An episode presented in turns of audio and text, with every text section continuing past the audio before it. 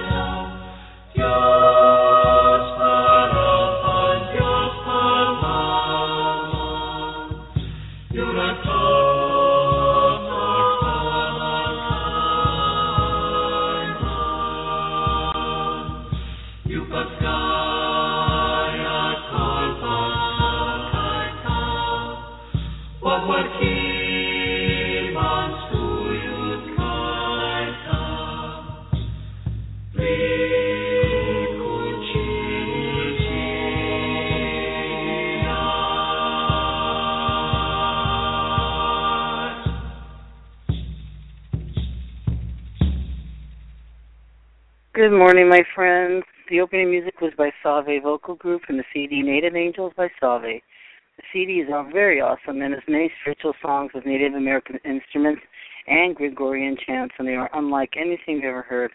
If you want to order a copy, contact SAV as in Victor AE dot org, and uh, you can also find them on Facebook. Uh, they also do live shows, and you can listen to them, of course, for free on YouTube and uh, I also uh, want to let you know I got my CD from Amazon, so the CD is still in it, available. Native Angels by Salve. I'm your host, Reverend Sean McCann. And I'd like to welcome listeners to Sacred Sunday. Sacred Sunday was created to provide an open-minded platform that focuses on the tenets. The Sunday is a special day to set aside some time for spiritual focus, meditation, and prayer. All faiths are welcome. I'm a Christian in recovery, and all Bible readings will be out of the Ryrie Study Bible, and you may use any Bible you wish, of course. And I've had many spiritual experiences, and in gratitude, um, we will have ongoing Bible readings every Sunday and discussion about our spiritual experiences and reading out of uh, materials uh, that I have on hand. I'm just focused on being uh, my real self and everybody getting comfortable and carrying the message given to me and just reading our Bibles weekly. The call in number, if you have a message or if you want to discuss anything, is 619 924 9744. And Sacred Sunday airs every Sunday, 11 a.m. Pacific Standard Time. Now for opening prayer, let's bow our heads and say together Our Father who art in heaven, hallowed be thy name. Thy kingdom come, thy will be done, on earth as it is in heaven. Give us this daily bread, and forgive us our trespasses and forgive those who trespass against us. And lead us not into temptation, but deliver us from evil. For thine is the kingdom, power, and the glory forever and ever. Amen. In the name of the Father, Son, and the Holy Spirit. And thank you very much. Uh, we pray for all Christians being persecuted worldwide, and also we ask God to please intervene in the war and the horrible ISIS and everything that's going on over there, and the bloody martyrism over the poor human beings that are being slaughtered before our eyes. Nothing goes unnoticed by our Heavenly Father, and the revenge is the Lord's. But I say I'm very shook up over all those incidents, and I ask you in Jesus' name to please protect these people with your loving arms and know that they are martyrs and they will be going straight to heaven. And um, I'm really sorry for all the families. I just want to tell you that. And those that live in fear. And uh, uh, we ask in Jesus' name to please protect them. And we also pray for wisdom of our president and the rest of our policymakers and also the leaders worldwide. We have many decisions to make, and we're praying for all the countries of the problem of suffering all over the whole world. And also on the news is the Ebola crisis. We pray, pray, pray that the spread of Ebola stops and the healing begins. And we pray for all those that are suffering from any kind of malady. And we also pray for the animals that are suffering and that can't speak for themselves, and we speak for them. And just God hold everybody in your prayers, and also Mary's husband who died this morning, and the VFW that's in Gardena, and also Inglewood. Both those branches need help. Our Heavenly Father, please bless them that may be prosper and help the veterans in their care. And forgive me, God, and my anger uh, for many things this few weeks. And I ask in Jesus' name to forgive us all. We love you, God. Amen. On a happy birthday to everybody that has a birthday today. God bless you so much that you have a prosperous year ahead. And any anniversaries, I want to wish you a happy anniversary and also celebrate all the graduations and certificates and everything that everybody's passed. And I want to encourage you to keep going, keep developing yourself. And I ask this in Jesus' name. Amen. And then uh, let's see. We also, if you don't have a, a Ryrie Study Bible, I found my Bible near the trash can, and that is how I got a hold of my Bible. It's called Ryrie. Excellent notes and easy to read. Uh, you can use any Bible you wish, of course. And uh, there's also online Bibles, www.bible, B-I-B-L-E, gateway.com, and also www.biblia.com. Now, last week, we were reading chapter 14. And I'm going to read you a little bit of summary about that because it was uh, quite a chapter. As we're finding out, Acts is uh, actually laying the foundation of Christianity and um so remember Paul was in Iconium and uh Paul and Barnabas were making headway getting people to follow Jesus. And uh then there's also of course the the haters. And uh they actually stoned Paul and he was knocked out. And uh they they took him out of town his friends. And miraculously Paul uh was not killed but he was alive. And uh that was quite a thing. They thought Paul was dead, but he isn't. And then uh Paul and Barnabas decide that they uh better get out of town and which they did. They head back to Judea to give a report to everybody that they're on the status of the church in the Roman Empire. and um, everybody's excited because the spread of Christianity and these early uh, apostles and uh, rebel rousers, as people would call them, uh, were actually bringing the message that we still carry to 2,000 years later. Okay, so let's begin with our chapter 15, and that's this week. And then I'll read the notes. Chapter 15. So men came down from Judea and began teaching the brethren, unless you are circumcised according to the custom of Moses, you cannot be saved. When Paul and Barnabas had a great dissension and debate with them, the brethren determined that Paul and Barnabas and some others of them should go up to Jerusalem to the apostles and elders concerning this issue. Therefore, being sent their way by the church, they were passing through both Phoenicia and Samaria, describing in detail the conversion of the Gentiles, and were bringing great joy to all the brethren. When they were arriving at Jerusalem, they were received by the church and the apostles and the elders, and they all reported all that God had done with them. But some of the sect of the, the Pharisees who had been believed had believed stood up, saying, "It is necessary to circumcise them and to direct them to observe the law of Moses." Okay, here's the discussion. The apostles and the elders came together to look into this matter. After there had been much debate, Peter stood up and said to them, Brethren, you know that in the early days God made a choice among you, that by mouth the Gentiles would hear the word of the gospel and believe. And God, who knows the heart, testified to them that giving them the Holy Spirit, just as He also did to us. And He made no distinction between us and them, cleansing their hearts by faith. Now, therefore, why do you put God to the test by placing upon the neck of His disciples a yoke which neither our fathers nor we have been able to bear? But we believe that we are saved through the grace of the Lord Jesus in the same way as they are also. All the people kept silent and they were listening to Barnabas and Paul as they were relating what signs and wonders God had done through them among the Gentiles. After they had stopped speaking, James answered, saying, Brethren, listen to me. Simeon has also related how God had first concerned himself about taking from among the Gentiles a people for his name. With this, the words of the prophets agree, just as it is written After these things I will return, and I will rebuild the tabernacle of David, which is fallen. And I will rebuild its ruins, and I will restore it, so that the rest of mankind may seek the Lord, and that all the Gentiles whom are called by my name, says the Lord, who makes these things known from long ago. Therefore, is not my judgment that we who do not trouble those who are turning to God from among the Gentiles, but that we write to them that they abstain from things contaminated by idols, and from fornication, and from what is strangled, and from blood. For Moses from ancient generations has in every city those who preach him, since he is read in the synagogues every Sabbath.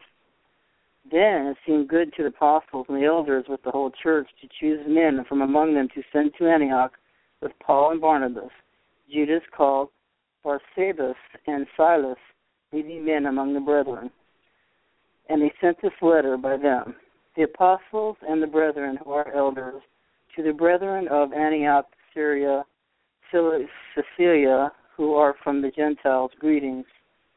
Since we have heard that some of our number, whom we gave no instruction, have disturbed you with their words, unsettling to your souls, it seemed good to us, having come become one of mine, to select men to send to you with our beloved Barnabas and Paul, men who have risked their lives in the name of the Lord Jesus Christ. Therefore, we have sent Judas and Silas, who themselves will also report the same things by word of mouth. For it seemed good to the Holy Spirit and to us to lay upon you no greater burden than these essentials that you abstain from things sacrificed to idols and from the blood and from the things strangled and from fornication. If you keep yourselves free from such things, you will do well, and then farewell. That's the end of the letter. The letter is delivered to Antioch.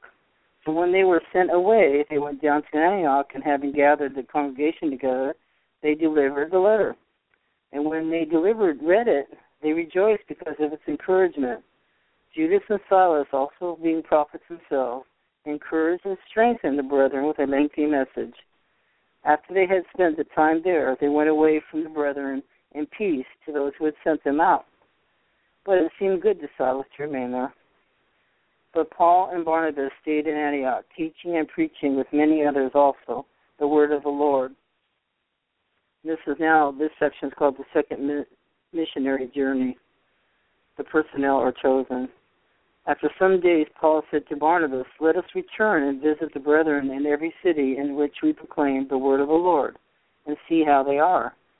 Barnabas wanted to take John, called Mark, along with them. But Paul kept insisting that they should not take him along, who had deserted them in Samaria, Samaria and had not gone with them to their work. And there occurred such a sharp disagreement that they separated from one another. Barnabas took Mark with him and sailed away to Cyprus. But Paul chose Silas and left, being committed by the brethren the grace of the Lord. So I guess we even have dissension among just the, the apostles too. So we all argue it's normal. Anyway, the church revisited. And he was traveling to Syria and Sicilia, uh, Sicilica, strengthening the churches. And that's that brings us up to 16. So let's go back and read the notes. It's interesting to just hear their stories and how personal it is, and how true it sounds. That this is yes, this really did happen, and these were real people that were giving the message to bring out to all of us. Okay, I'm going to start with the notes on one. Five, 15, 1. Unless you are circumcised, you cannot be saved. The problems raised by the presence of the Gentiles in the church now came to a head. Peter had learned that no man could be called unclean, not even a Gentile, and the Jerusalem church had accepted the first Gentile converts on an equal basis with Jewish converts without the necessity of being circumcised. However, some believing Pharisees went on to be on the offensive and insisted the Gentile converts be circumcised. A parallel question was also being raised. Should there be unrestricted social contact between the Jewish and Gentile Christians? The Judaic party separated themselves from those who do not follow the dietary laws and would not partake in common meals. Chapter 15 is concerned with two questions circumcision and foods, meaning socializing. Had the division over these questions prevailed, the unity of the church would have been shattered from the start. Okay, so now we're up to 15:7. By my mouth, the Gentiles, a reference to the Peter's ministry in the house of the Cornelius, and then 15:10, a yoke. The law, which in its in, interpretive additions had become a burden, literally almost impossible to keep. So 15:11, Peter means that both Jew and Gentile will be saved through grace without the yoke of the law or the rite of circumcision. 15:13 James, this is talking about the introduction in James. And then 15, 15 through 17. The quotation is from a version of Amos 9, 11 through 12. James specifies that the prophecy of Amos will be fulfilled after these things. For example, after the present worldwide witness, then after the return of Christ, the tabernacle of David in the millennial kingdom will be established, and the Jew and the Gentile will know the Lord. James assured the council that God's program for Israel had not been abandoned by the coming of Gentiles into the church. That must have been very disruptive. I mean, everything they've known had to change. And then now we're on 1519. We do not trouble those, trouble those. The clear verdict of James, as the president of the council, was that the Gentile converts need not to be circumcised. And, and then 1520 is in order to promote peace among the Jewish and the Gentile believers, the Gentiles were asked to abstain from any practice abhorrent to Jewish Christians. So this is just out of politeness that uh, don't do it in front of people that are freaked out because you're eating a certain food or whatever. The Jewish Christians would would then socialize with them, and they don't want to be contaminated by food sacrifices to idols. Gentiles use idols' temples for banquets, and uh, they didn't have the same uh, belief system and didn't think anything was uh you know uh and anyway just don't don't eat the food to sacrifice out of a dif- difference for your Jewish friends. Fornication, it does seem unlikely that the word means illicit sexualization, sexual relations in this instance, though it does elsewhere. means something else. For this would be wrong for any Christian or Gentile or Jew. It evidently has a special meaning here of the marriages contracted between two near relatives as forbidden, and the blood needed to be drained from the slaughtered animals. And people risked their lives, and then um, 1534, let's go to 1536. The second missionary trip was not planned to reach out to areas beyond those on the first trip, but to return to the churches established on the first journey. God, however, had additional plans. So we make plans, and God makes a better plan. Okay, 1539. They separate from one another. Here's an example of a separation because of personality or practicality, not doctrine. It seemed to be the only solution to the problem. God brought good out of it that two missionary teams were sent out, and that Barnabas' continued interest in John Mark rescued him from possible uselessness. And that's it. And Then we'll go on to the next one. So very interesting once again. So they're talking over technicalities when really it's the the whole thing is be circumcised in your heart. That's the whole thing. So um let's see. I wanted to now read you something. I picked a special selection out of Guidepost, and um, let me see about that. So this is my little trusty guidepost that I've had for a while, um, and I've been reading it and reading it, and I'm also reading it to you. So the story I'm going to go to now is The Man in the Room 4014 by Ruth Barrow Barr from Stoughton, Wisconsin. Sometimes experiencing something really terrible isn't as difficult as surviving it. I had a chance to learn that as a nurse at Corpus Christi Naval Hospital. There was is where I met John, a Navy flight instructor stationed at the jet base nearby in Kingston, Texas. Tall, blond, blue-eyed, and with a smile that melted more hearts. I felt certain that mine alone, he was also wise, funny, and full of life. As we continued to date in our relationship group, I became aware that that it was a, his generous, understanding spirit that I loved most of all. Our romance seemed like a dream come true for me, and then, very much like a dream, it ended abruptly. Late one gray December afternoon in 1978, word came that a jet had lost power during a low-level landing approaches to Corpus Christi Naval Field. To avoid a collision, the pilot had banked the plane away from a mobile drill rig moored at the bay and crashed barely a mile from the hospital where I worked. Word passed quickly through our small hospital staff that a plane had gone down. There were a dozen squadrons in our region, and John was outstanding pilot for years of experience. Of all the pilots, I reasoned, it surely had to be someone other than John who crashed.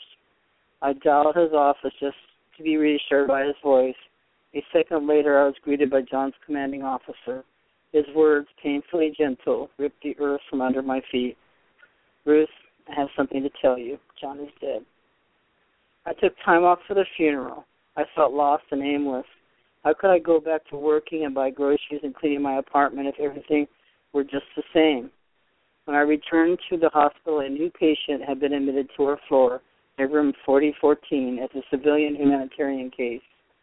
He was a small, round man with a scrubby beard and hard little eyes.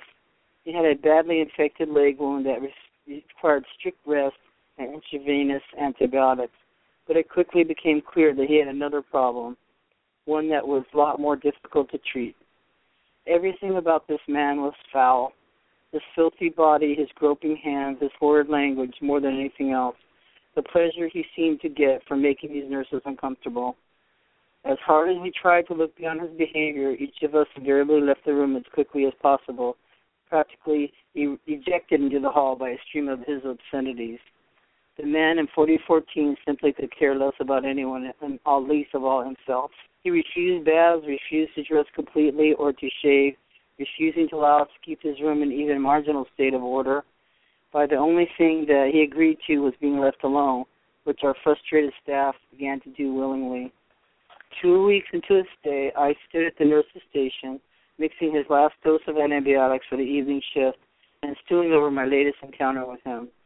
I had tried to get him to wear a robe over the hospital pajamas that covered him so inadequately. In language as cold and raw as January wind that screamed past my window, he made it very clear what I could do with my robe and my other good intentions. Now I had to face him again to administer antibiotics. My agitation must have shown on my face because one of the other nurses shook her head and said, The guy in 4014 again, huh? She grimaced. I can't stand to be in the same room with him. It must be even worse for you. Her emphasis puzzled me. What do you mean? She looked startled and then uncomfortable, and she said, I thought you knew. She had my whole attention now. That guy, she explained, was working on the mobile rig that your pilot swerved to avoid. If it hadn't been there for John, probably. Sorry. If it hadn't been for John, he probably would have ejected safely. I wanted to scream. My tears blurred my eyes, and I fought to steady my trembling hands as they mechanically set the medication tray on the counter. How could I face the man in 4014? How could he be alive when John was dead? I took a deep breath. Well, I had promised myself and God that I wouldn't ask why such unfair things happened. I knew God was our Father and that He loved me and John. The image of John's handsome, patient face flashed before me, and I suddenly realized I haven't lost everything of John. I still have all the sense of meaning and purpose he so often shared with me. What would he have thought of the man in 4014? John believed in God's guiding hand and that every human being had worth. He thought that things happen for a reason, and he believed in handing over to God what we can't manage ourselves. I made my way down to 4014. I stood just a moment outside the door and prayed silently, God, I don't know why you put this patient and me together. I guess I don't need to, but just help me reach him and give him what he needs. I opened the door and went in. What now? he growled. Only your shot, I assured him, and he nodded curtly and turned to stare out the window. The bay sparkled silver of the distance of the brisk wind tossed the waters in the moonlight.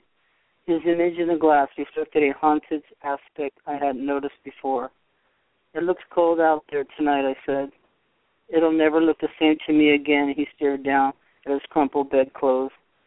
How do you mean? I asked. He shrugged awkwardly. Oh, it's just that crash, you know, the jet that went down in the bay a while back. He pressed on without waiting for an answer, not noticing how I had frozen in place. I was out there on that rig when the plane went down. He was almost talking to himself now, staring out the window. I've never seen anything like that before. One minute the plane was up there, the next, his words trailed off, and he looked back at me with a shrug, his expression pained. I'm in his eyes, willing myself not to cry. What a kind of response would I give him? What kind of answer did I have myself? Before I can gain enough control to say anything, his face changed and shock, shock sharpened his features. You're the one, aren't you? he asked. I waited for him to explain, although I knew what he was asking. You're the new nurse who was dating that pilot, aren't you? I had heard of you. You were here. I'm I'm sorry. His rough sun-browned forehead wrinkled over eyes that seemed to waver between his usual defensive glare and genuine concern. That's okay, I told him when I found my voice at last it's hard getting past something like that, whether you actually knew the person or just saw it happen. Believe me, I understand. I can't stop thinking about the accident. Gone just like that. Why? Why should that pilot's time be up and not mine?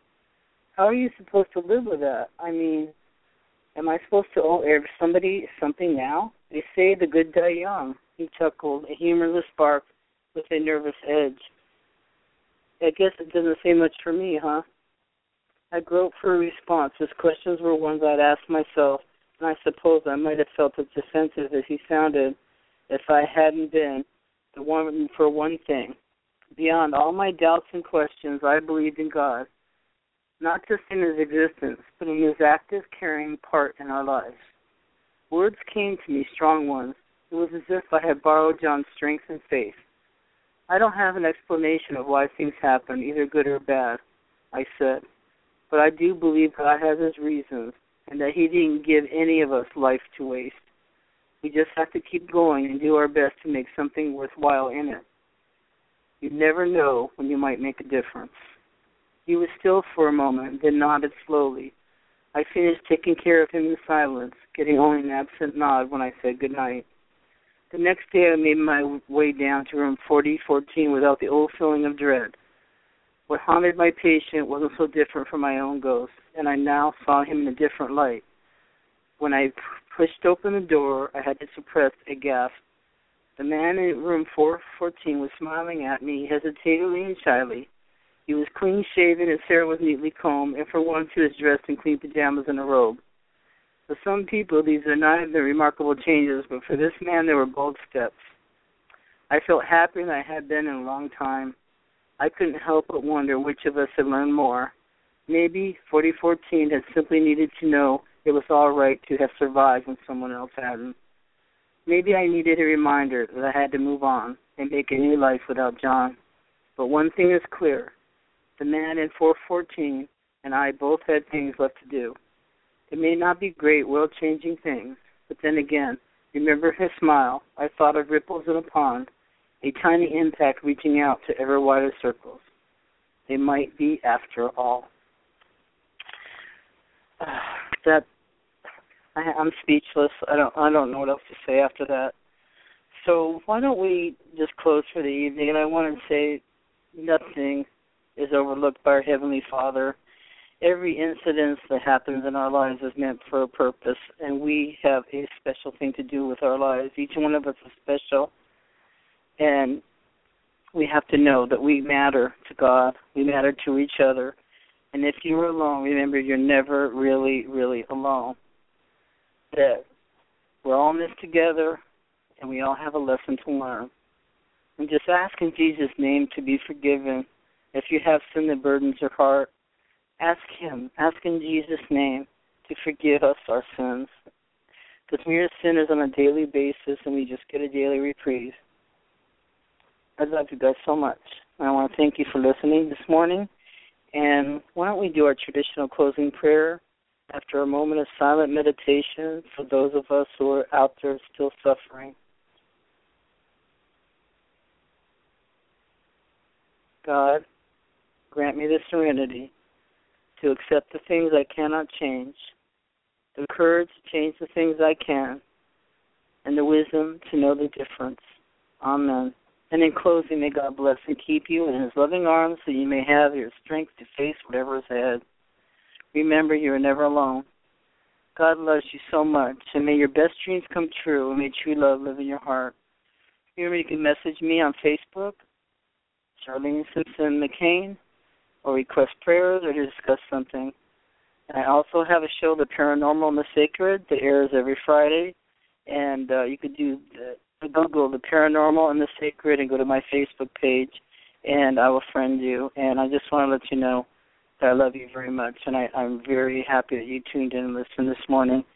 And uh, whatever time you listen, because we are available in archives, and there's many, many of you listening in archives. And I want to let you know I know you're there, and I appreciate you very much. God bless you. Amen.